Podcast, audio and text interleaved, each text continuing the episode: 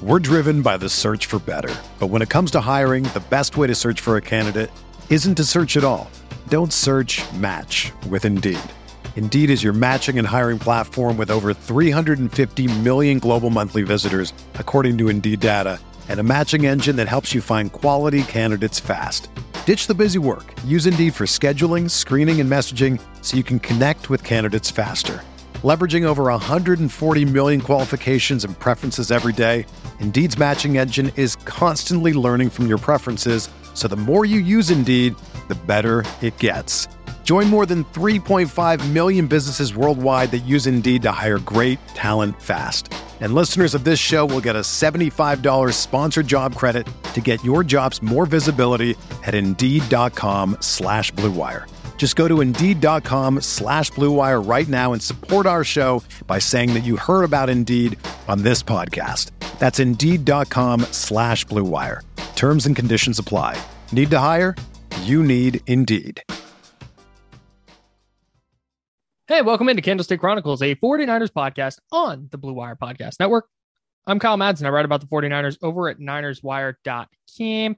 Joining me shortly is Chris Biderman. He writes about the 49ers over at the Sacramento Bee. And we have a 49ers Falcons game to talk about. I think a game that before the year, a lot of people circled on the calendar is like, okay, there's an easy late season win. The Falcons aren't going to be very good. And the Niners should be very good. Well, the Falcons are six and seven. They're right there in the thick of the playoff race. So this is an important one in the NFC playoff picture. So we will break that down and then we'll get to pick six and let's have some fun.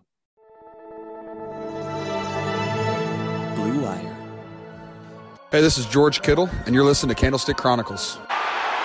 Kittle in Denver territory. Kittle is gonna go.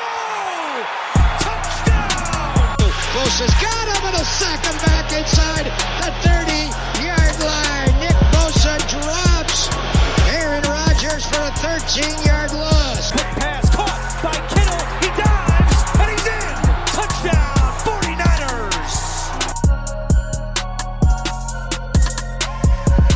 So I was watching some Falcons video just on Game Pass, clicking around a couple minutes of different Falcons games.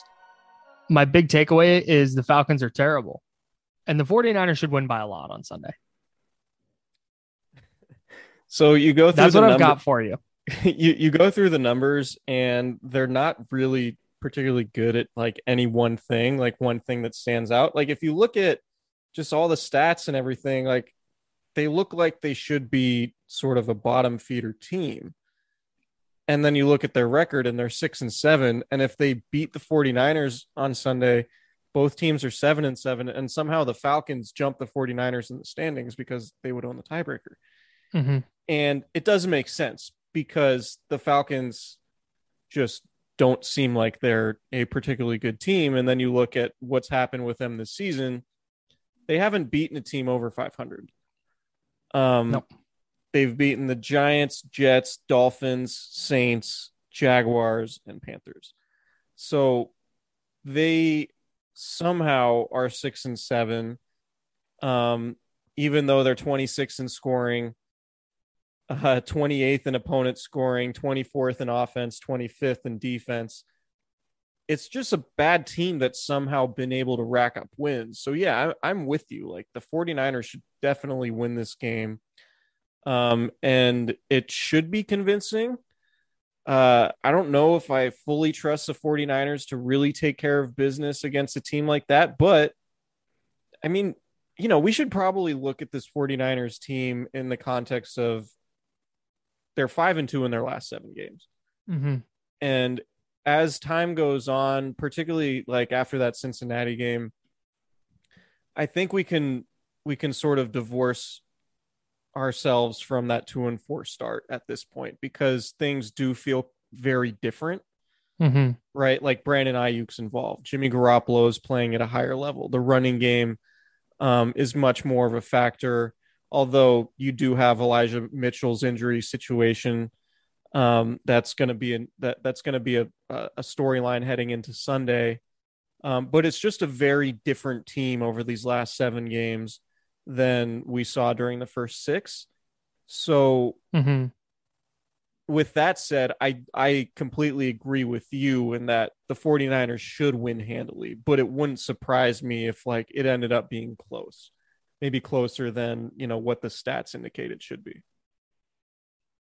So the Falcons this year, just to kind of drive your point home, because like you said, when you watch them, there's nothing that jumps out. Like Cordarrelle Patterson jumps out. Cordarrelle Patterson's a really good player. And AJ Terrell, their cornerback, is a really good player. But their schedule this year, they get blown out by the Eagles, blown out by the Bucks. they beat the Giants by three. They lose to Washington. They beat the Jets by a touchdown. They beat Miami when Miami was off to their one and six start. They beat Miami by two. They lose to the Panthers. They beat the Saints in the game that Jameis got hurt.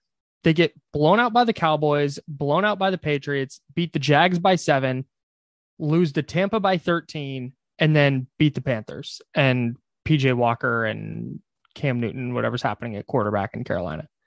There's been nothing impressive about the Falcons this year. There's not like Yeah, and mm-hmm. Calvin Ridley is is not playing. He's away from the team to deal with mental health issues. Right. And he's is Calvin Ridley like their best player?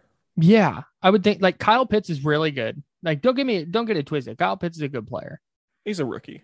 and and Cordarrelle Patterson's a good player, and I, Matt Ryan is not his peak self, but he's not terrible. And Grady Jarrett, their interior defensive lineman who who wrecked shop in 2019 when these two teams played, is a is a good player. But this isn't this isn't a scenario to me like with with the with the Seahawks where the Seahawks weren't playing well, but it's like, man, if Russell Wilson figures it out and there's DK Metcalf and there's Tyler Lockett, you, you could they have they have the talent was there. They just weren't playing well. Yeah, you could say the same thing with the Vikings too. A- absolutely. That's right? another Like great one. Jefferson, Thielen, Cook. Right. Yeah. There's nothing there's no redeeming qualities about this Falcons team. Like they're just kind of this rudderless ship. None. Zero. Well, not not in that not in that regard. Not not Yeah, in a I, way I, get what you're saying. not in a way that the Niners could should, could go in and like in Seattle, they turned the ball over a couple times, but they still moved the football. They still got some stops on defense. Um, I don't. I feel like this is a game where they could make a couple mistakes and still come away with a win. And if they play mistake free the way they've been playing and they win the turnover battle two to nothing or three to nothing, they win by like 30 Right. that's how it should go anyway. And it's hard to find that path where it's like, now, if they turn the ball over four times and they drop a couple passes and, you know, they get a punt blocked and weird stuff happens, okay, fine. But in a reasonable kind of outcome, I I just I I can't I can't put together a way that the Falcons go into Levi Stadium and win. Right. And to that point, with where the 49ers are right now, you you take this slow start and then you look at what they've done recently and it's like all right this is a game they need to go win and if they frankly if they lose to the falcons and they're still waffling between like oh they play well sometimes but then other times eh, they're not very good like they don't deserve to go to the playoffs if they're going to be a playoff team and be a playoff team that's more than like okay they get thumped by two touchdowns in the first round if they're going to be more than that they have to go win this game by a lot Yeah. win it convincingly. I, I, I shouldn't say by a lot because that, but they should convincingly control the game from start to finish. Yeah, I, I completely agree. Like for the 40, there there's a chance, you know, the 49ers, if they finish three and one here, they get to 10 wins. Um, and this is this is one of those games they have to win, right? Like there's no way they get to 10 wins if they lose this game because after that you have Tennessee on a Thursday on a short week. Um, you have home to Houston, which feels extremely winnable, and then you have the game against the Rams, which you know, the 49ers own the Rams, but the Rams are might have a lot to play for at that point. Uh, if you know, coming off their win against Arizona, they might be they might be in contention to win the NFC West. So that game could mean a lot to them. And then of course there's just the motivating factor of like trying to beat the 49ers who have owned them. Um, I think they've won five straight, but like I said this before the Vikings game, and it's kind of an ongoing theme now because it's what just sort of the, the numbers dictate, and it's not groundbreaking analysis, obviously. But like the Niners are five and zero when they win the turnover battle, Yeah. right? And the Falcons have turned the ball over in five straight games. Um, they've also gotten turnovers. Gosh, I need to I need to count. It looks like they've gotten turnovers in eight straight games. So like the Niners just need to take care of the ball and they should be good enough to win. And ultimately, aside from that, like we can talk about Jimmy Garoppolo and uh, his last six games. Our buddy Nick Wagoner at ESPN did a good write up on Jimmy Garoppolo this week, just talking about how how much better he's been recently than um, than the start of the season when the 49ers opened two and four. And it's not surprising that Jimmy Garoppolo's emergence has coincided with the running game picking up, like that three game winning streak they had. They were running the ball 40 times a week. Um, Brandon Aiyuk has obviously become more part of the fold. Mhm. And you have George Kittle playing like one of the best players in the league over the last two weeks. Right. So this Mhm. this is all sort of happening for the 49ers at the right time. And I think you have to be really encouraged from that standpoint because you're not in a situation where you're counting on Jimmy Garoppolo to win by himself. Mhm. You have, you know, you have a good running game again, depending on Elijah Mitchell's status. But even still, with Jeff Wilson Jr. and Deebo Samuel, you can piece together a good enough running game, probably, even if Mitchell's out on Sunday. Mhm. Um, and then you have George Kittle, who can be your number one pass option, right? And then you have Brandon Aiyuk, who can be a really solid secondary pass option. And you still have Deebo, who's what fourth in the league in receiving at this point. Uh, still- fifth, Yeah, sixth. four- He's top ten despite having what three catches in the last three games. Yeah. Second in yards per reception. Yeah. So, with the way the offense is clicking, and just the fact that the Falcons are prone to turning the ball over, if the 49ers can play a disciplined game, not shoot themselves in the foot, hold on to the ball, they should definitely win convincingly. Which they can do. We've seen them do it. Like, if you were to go down the list of like blue chip players playing in this game, how far do you go until you get to the first Falcon? Probably four or five deep. Right. Like you're taking I think George Ky- Kittle, Kyle Nick Pitts is really Trent good. Williams before you pick a Falcon. And even then, in the top 15, it's probably like 12 49ers. Yeah. I would agree. maybe even 13 or 4 like the talent discrepancy is massive i think the coaching discrepancy is is pretty sizable um the falcons offensive line is abysmal they have their starting right guard and i swear to god i do this once a podcast where i go to click the the um i go to click the the tab i want and close it their starting right guard uh, Jalen Mayfield has allowed 46 pressures and nine sacks.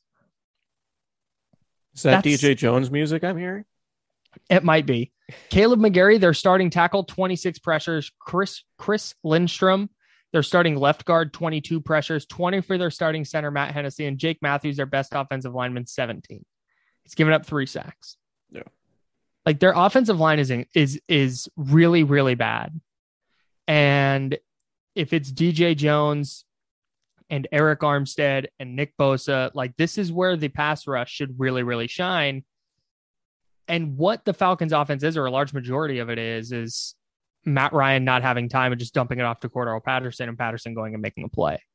Right. And so when you have good linebackers, is if, if Azeez Al-Shaair is going to play and Fred Warner is going to play, they're the kind of players that that Jimmy Ward getting down in the box, like they limit big plays on little dump offs like that. And if they do that, I don't know how the Falcons consistently move the ball. Yeah, I agree. Mike Davis is our future running back. which is not good. Flaming hot Cheetos, Mike Davis. If you're unfamiliar, 49ers legend, Mike Davis. 49ers legend, a, a draft pick of Trent Baalke out of South Carolina. I want to say he was a fourth or fifth round pick. I forget exactly when. Um, but didn't do much with the 49ers. They let him go in free agency. And then he had sort of a career renaissance with Carolina and then got mo- moved to Atlanta. I ended up drafting him in fantasy this year because everybody cares about my fantasy team. Mhm. Um, Tell me more. there, there was there was a lot of like Mike Davis hype. Yeah. Oh, Mike Davis is good. Well, he was excellent last year when Christian McCaffrey went Right. down. Right. And so now he's like, oh, featured back in Atlanta. It's like, uh, he's he's been very average. But the hot Cheetos thing was funny because you know how every training camp you talk to players and every single storyline is like, oh, this guy's in great shape. He's poised for a big year. He's really optimistic. hmm Mike Davis was in great shape his last year with the 49ers. I want to say 2016. Um, because he quit eating flaming hot Cheetos.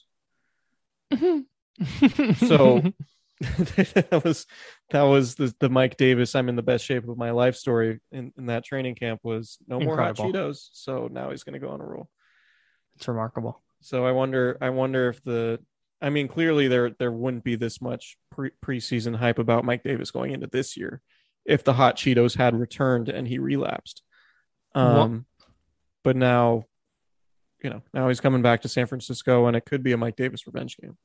One of my one of my favorite things this offseason, speaking of Mike Davis in the running game, was Arthur Smith was the Titans offensive coordinator and did a, a really, really nice job there, kind of reviving Ryan Tannehill's career behind Derrick Henry. Just a a refrigerator on room on a Roomba of a running back. And did a really nice job, you know, hand, having them hand the ball to Derrick Henry, which is not a thing that the Titans had done a lot of uh, until Matt LaFleur got there anyway. You know, he kind of took that over and it was a lot of play action. It was an efficient Ryan Tannehill and oh, it's revived Ryan Tannehill's career. Goes to Atlanta. And it turns out that not having Derrick Henry makes it more difficult to do all the things that he was doing when he had Derrick Henry. Right. And it's not working.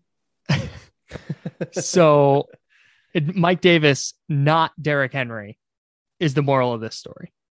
Right. Yeah, I mean they're just I mean you said it there's nothing when you just look at the raw stats first the the advanced metrics aren't aren't kind either so we'll stick to the normal the the regular stats. They're 30th in yards per rush at 3.7. Um they are 28th in rushing touchdowns with 8. They are 20th in net pass yards per attempt. Uh, Matt Ryan's thrown 14 picks this year. Check that. Matt Ryan has thrown 11 picks this year three different quarterbacks for the Falcons have thrown interceptions this year. That's hard to do. It's really, really hard to do. And Matt Ryan has started all 13 games. They're 26th in fourth down conversion rate on defense. They're 30th in third down conversion rate. Like they, they, they do so many things unwell.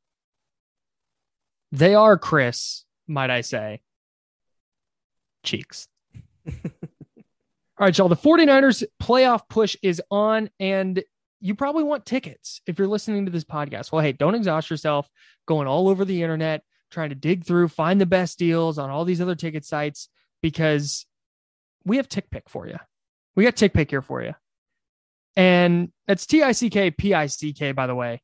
And it's the original no fee ticket site. And it's the only one you'll ever need as your go to for all NFL tickets. So what they did, and the reason that TickPick is so dope, is they've gotten rid of all the like ticket fees and the crazy charges that when you get to check out in your tickets, you think you're buying tickets for X price, and then after all the fees and stuff, you're now at like three times that. It's insane. TickPick got rid of those. So what that allows them to do is guarantee that they have the best prices on all of their NFL tickets. And if you don't believe it, if you can find better prices for the same seats on a different ticket site, TickPick will give you 110% of the difference in the purchase price. So the 49ers have a game coming up against the Falcons. They have two home games left. This Falcons game is enormous. The Falcons right behind them in the playoff standings. The 49ers can effectively eliminate Atlanta from the race with that win. And in that crowded NFC wildcard race, any team that can kind of get knocked out is one step closer to a playoff berth for the 49ers. So it's a huge game. You're going to want to be at Levi Stadium, and TickPick is your go to to pick up those tickets. Visit tickpick.com slash candlestick today to save $10 on your first order of 49ers tickets. That's tickpick.com slash candlestick, and we will see you at the stadium. We're driven by the search for better. But when it comes to hiring, the best way to search for a candidate isn't to search at all. Don't search match with Indeed. Indeed is your matching and hiring platform with over 350 million global monthly visitors, according to Indeed data, and a matching engine that helps you find quality candidates fast. Ditch the busy work. Use Indeed for scheduling, screening, and messaging so you can connect with candidates faster.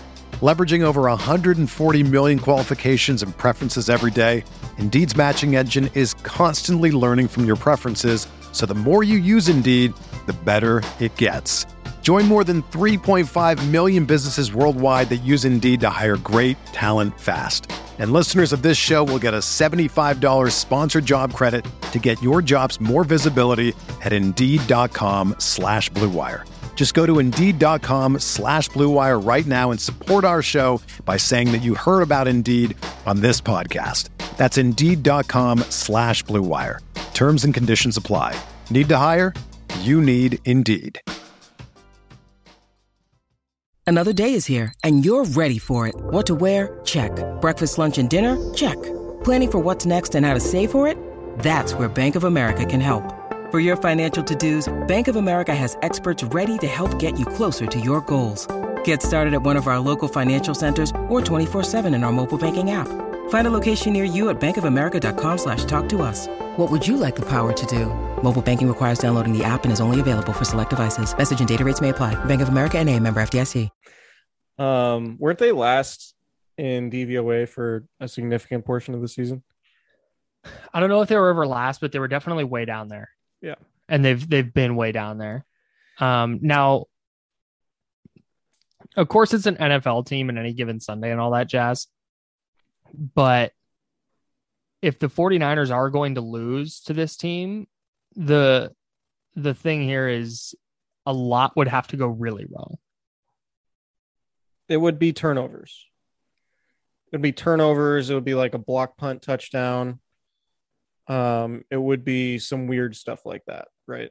And we've Mhm. obviously seen how important those types of uh, things on the margins can be, particularly special teams. Mm-hmm. Um, so yeah, I I completely agree. Like it would take it would take a lot of weird stuff to happen for the 49ers to lose this game. Like the Falcons are probably one of the worst teams in the league. And I think their whatever their record just is not an indication of what type of team they are. No. And the Niners are sort of surging. Like the Nin- Niners are still eighth in DVOA Mm-hmm. like they're a top 10 team they feel like a playoff team and if they don't just hurt themselves they should roll Atlanta 32 in DVOA overall, 29th in offensive DVOA, 30th in defensive DVOA, 30th in special teams DVOA.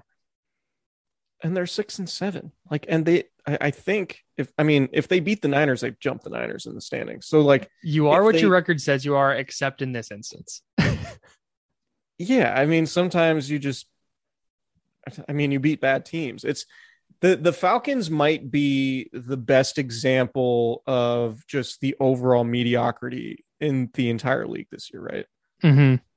because you can look at the numbers and be like, oh, the Falcons are a three or four win team.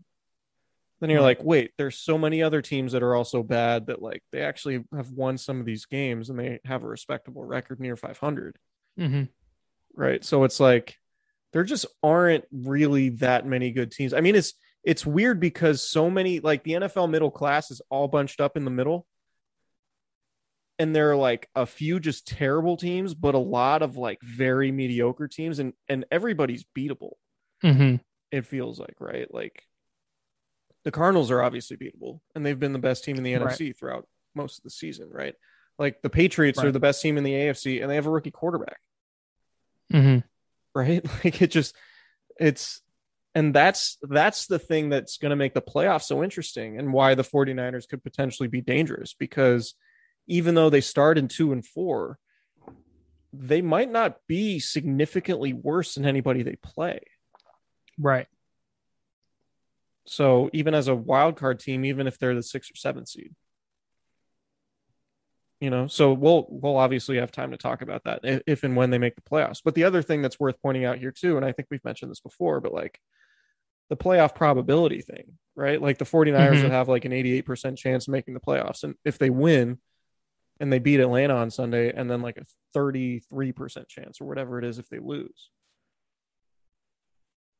So that's part of it, right? Like that's a that's a big part of of Sunday in that like it's a big game from that standpoint because if Yeah. you lose a game, you get jumped by the Falcons. There are going to be some other teams in around the 500 mark in that big clump of teams in the NFC playoff race that could win some games and could potentially jump the 49ers.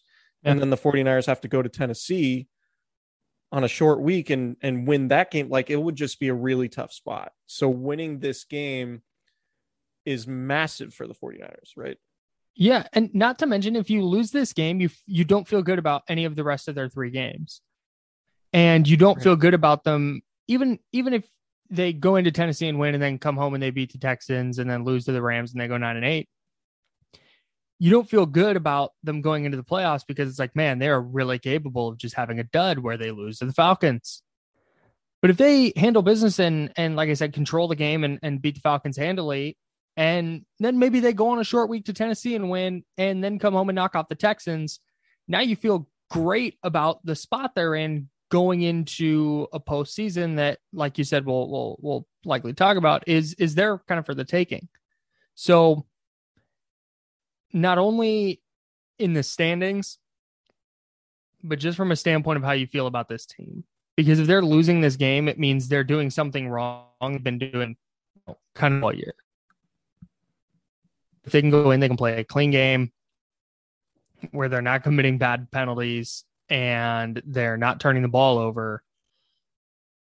They they should win, and and it's on to it's on to Tennessee. Right. Right. And and this is another one too where you win this game, you get another key tiebreaker, Yeah, right? you effectively eliminate the Falcons. Yeah, essentially.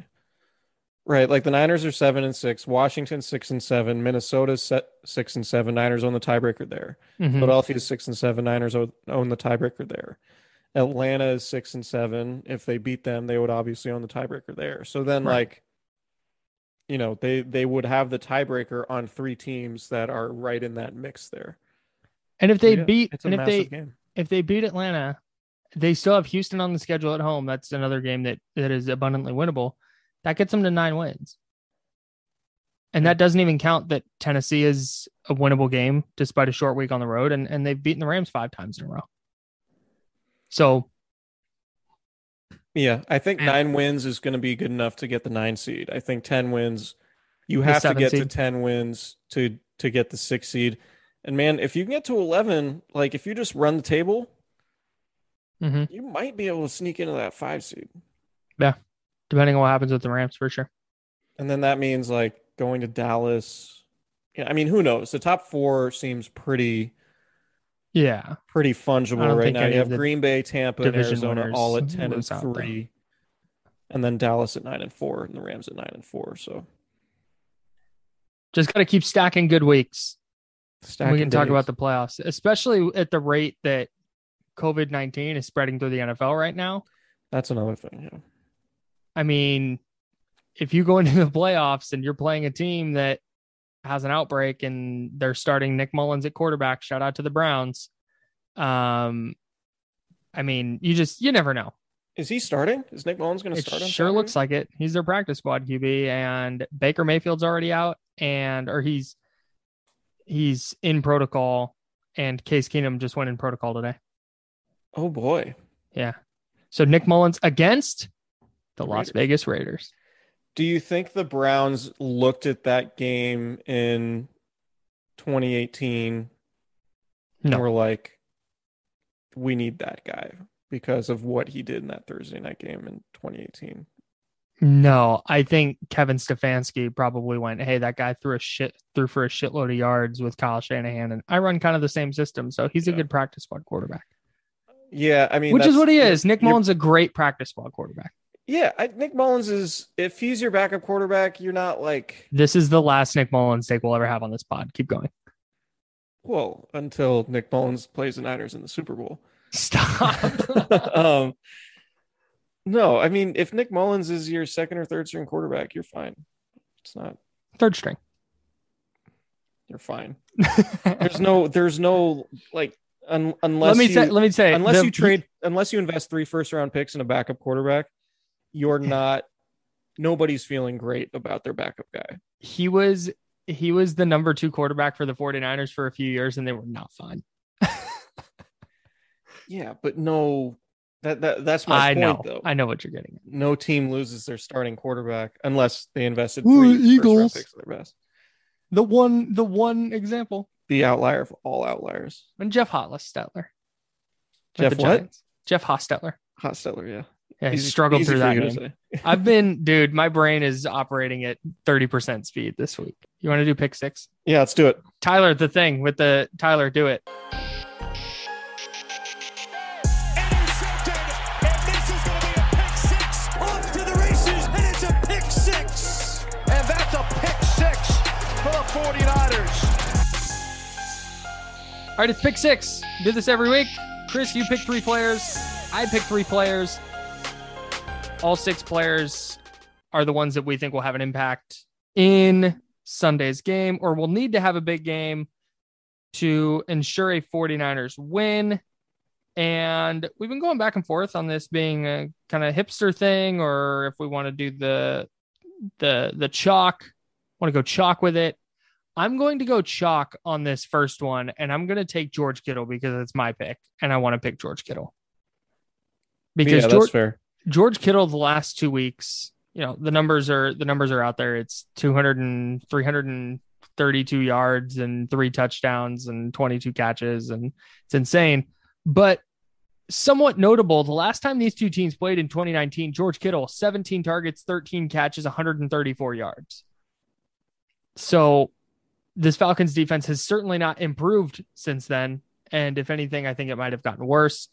And there's just there aren't a lot of teams with the horses to stop George Kittle and and the Falcons don't have them and the 49ers offense is at its best when they're feeding him. So if they're going to make a run that, you know, we kind of talk about where they go pull an upset in the first round and it's going to have to involve George Kittle, not just as a run blocker, but as a receiver.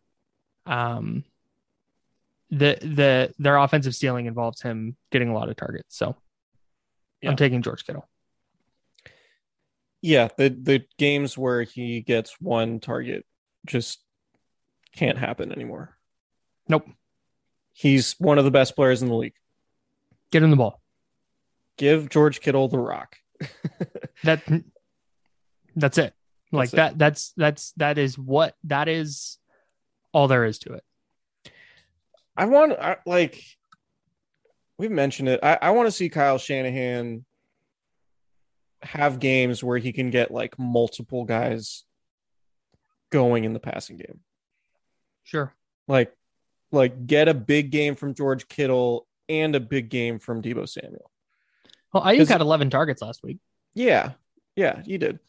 But I mean like it just feels like the way Kyle Shanahan game plans is like, all right, this is going to be a big George Kittle game. We really like the matchups here. Kittle's going to get a ton of targets. Or Deebo Samuel is going to have a big game because we like the matchups here. So Deebo Samuel gets a ton of targets. It just feels like a lot of his game plans are very player specific, which isn't necessarily a problem, but it's just like, all right, you have all these players and it could be anybody in any given week, but like maybe make it so multiple guys are featured Sure. right like even the the game that stands out to me in that thought is like the richie james game against the packers during the pandemic Mm-hmm. that thursday night when they lost all their players to covid and it was like all right we got to feature richie james and then richie james has 180 yards or whatever Right.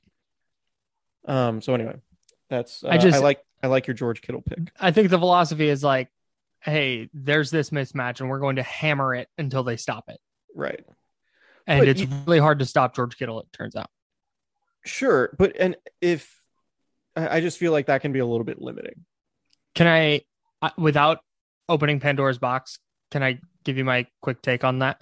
sure Because I, I get what you're saying, but I think that the reason it's so often George Kittle or Deebo Samuel or whatever is because the quarterback is really good throwing to like one spot on the field. And so they want to make sure there's only one player in that spot on the field. Okay. Yeah, that's fair. That's a fair point. Um, Who's your first pick? Number two overall. So I am going. I'm not going to go hipster this, at least for this pick. Okay. Uh, I'm going to take Nick Bosa. Smart.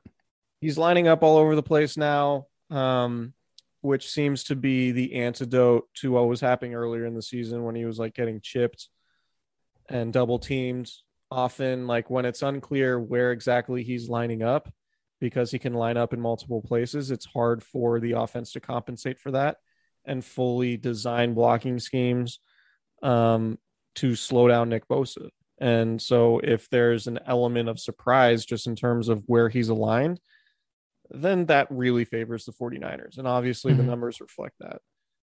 Um, and so, Nick Bosa, I know a, a bunch of his sacks have come in the fourth quarter of games, which is, I mean, it, it just speaks to how maniacal he is when it comes to like his physical conditioning Mm-hmm. and the fact that he's doing this like getting better as games go on a year after tearing his ACL is nuts and it's particularly nuts given how many issues the 49ers have had getting guys to recover from injury injuries properly and it's not surprising that Nick Bosa is in this type of physical shape while he's done all of his rehab away from the 49ers facility frankly and done it on his own Mm.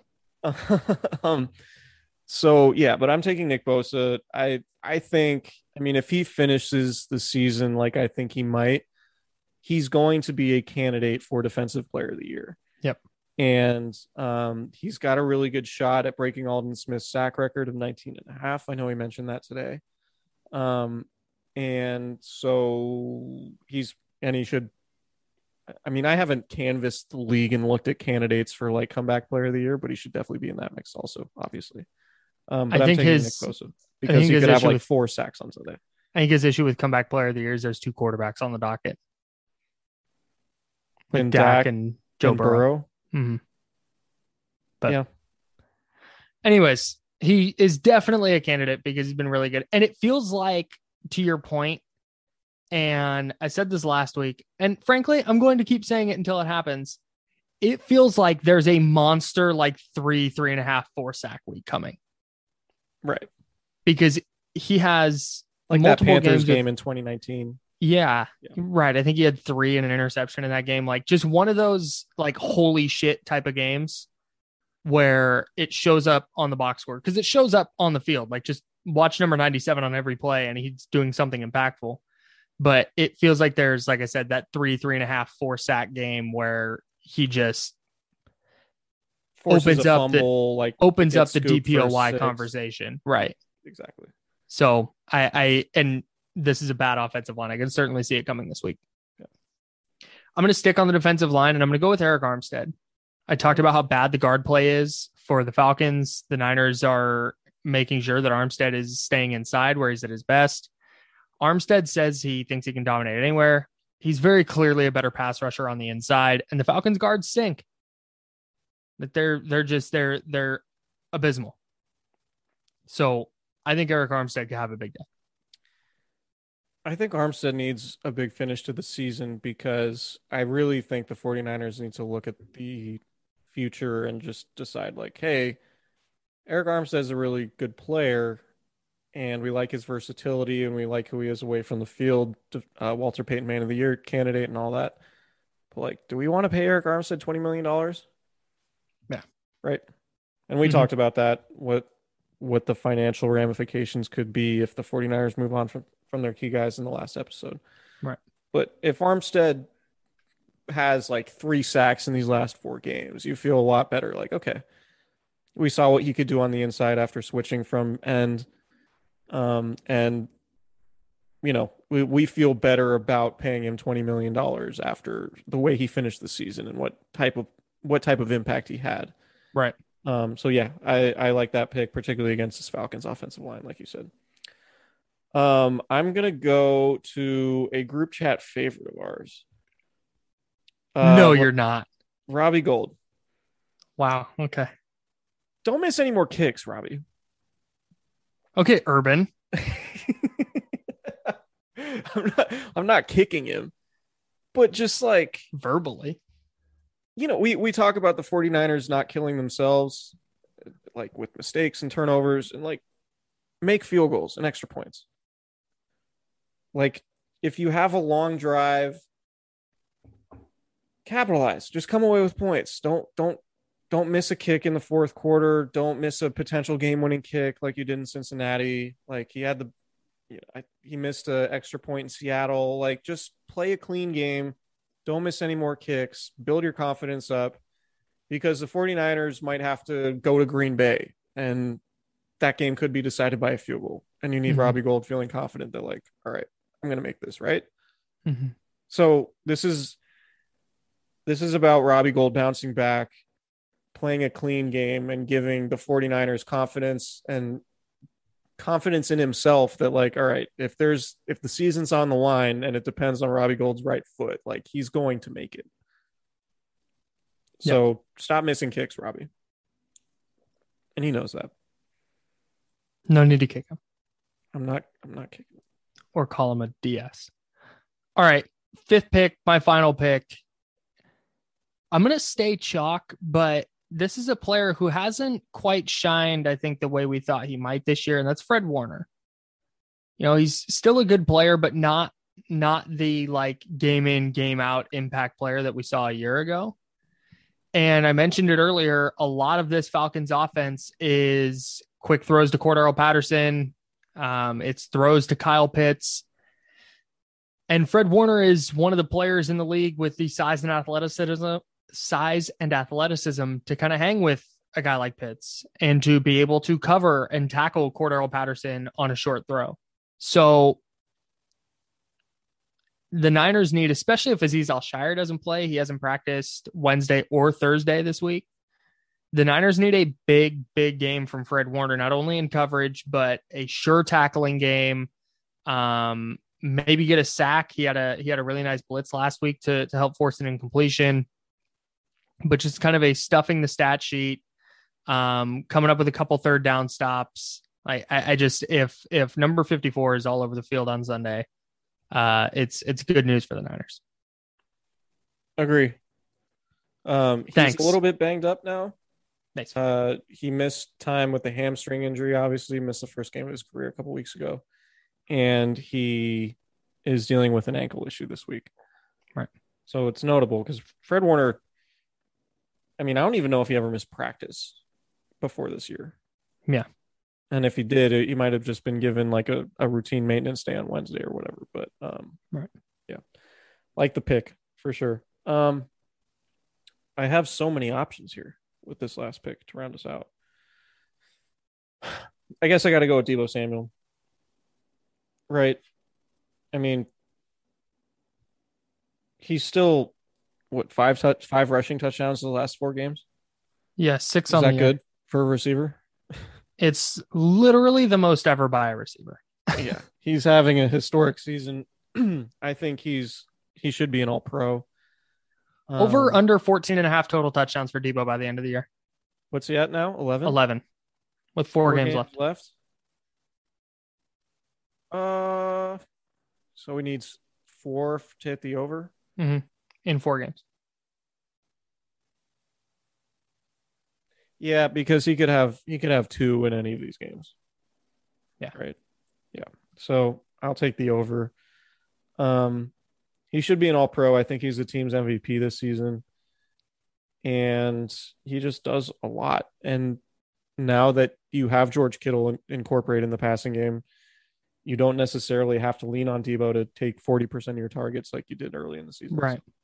Um, you can utilize him in the running game, screen game, anything really. I, I think more than one target. Yeah. Definitely, he should definitely get more than one target.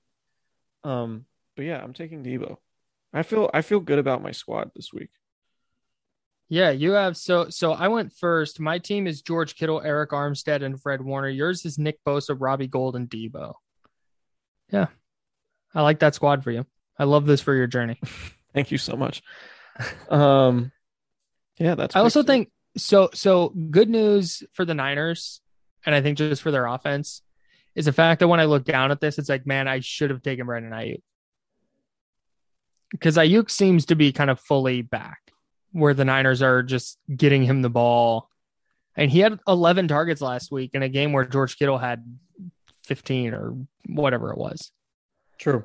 So I think that especially with Samuel a little banged up coming off that that groin injury, we saw him used almost primarily as a runner where most of his target uh, touches were there. He had one target in the passing game and then it was it was all Aiyuk and and Kittle. So um if Deebo is going to continue to kind of become more of a running back than a receiver, that means more work for for Brandon Aiyuk. And he's he's turning that work into productivity. So honorable Aiyuk's- mention to Brandon Aiyuk. Ike is catching 64% of his targets this year, which is actually up from last year. Mm-hmm. And he's averaging 8.6 yards per target after averaging 7.8 last year. So Hmm. his volume numbers were up more, were up last year because he was, Deebo Samuel was hurt, George Kittle was hurt. So he sort of had to be the team's top pass catcher.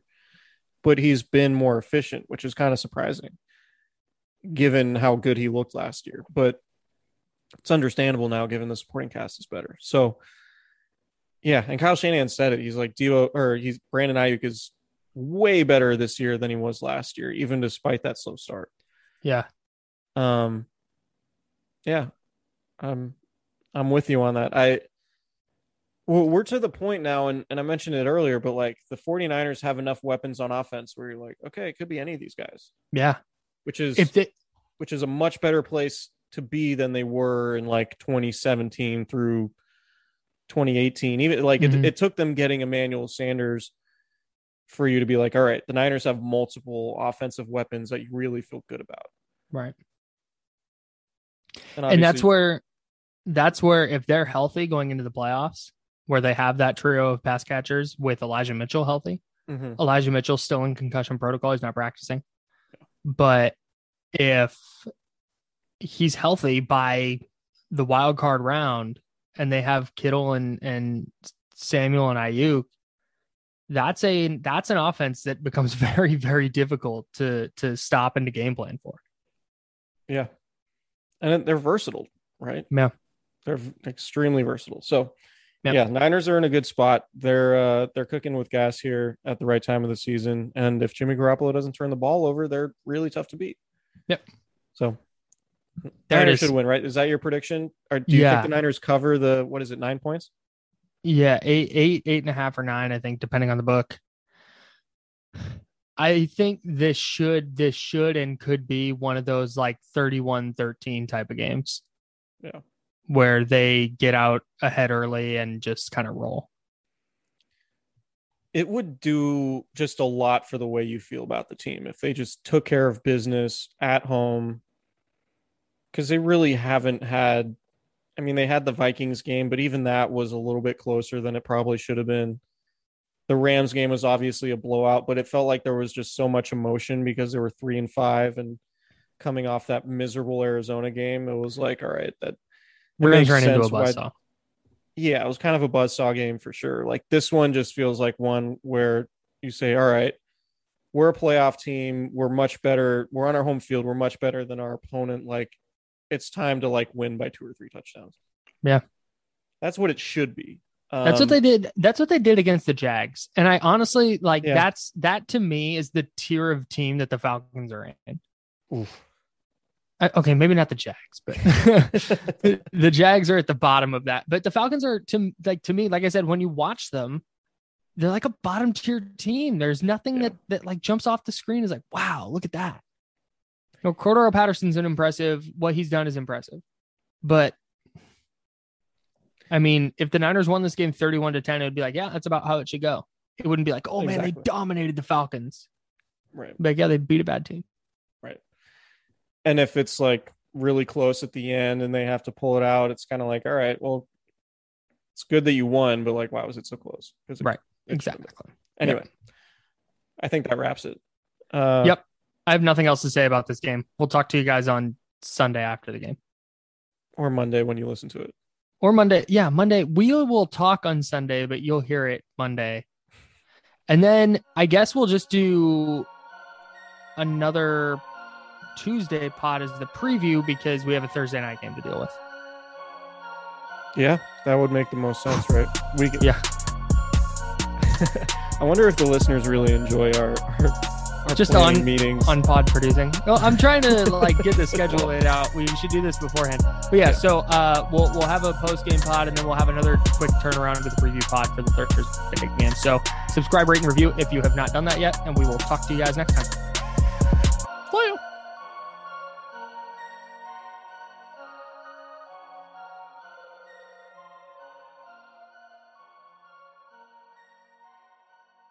Everyone is talking about magnesium. It's all you hear about. But why? What do we know about magnesium? Well, magnesium is the number one mineral that 75% of Americans are deficient in. If you are a woman over 35, magnesium will help you rediscover balance, energy, and vitality. Magnesium supports more than 300 enzymatic reactions in your body, including those involved in hormonal balance. From functional medicine doctors to mental well being and female hormone experts, we all know that magnesium is the one mineral to improve all aspects of well being and health. But which one?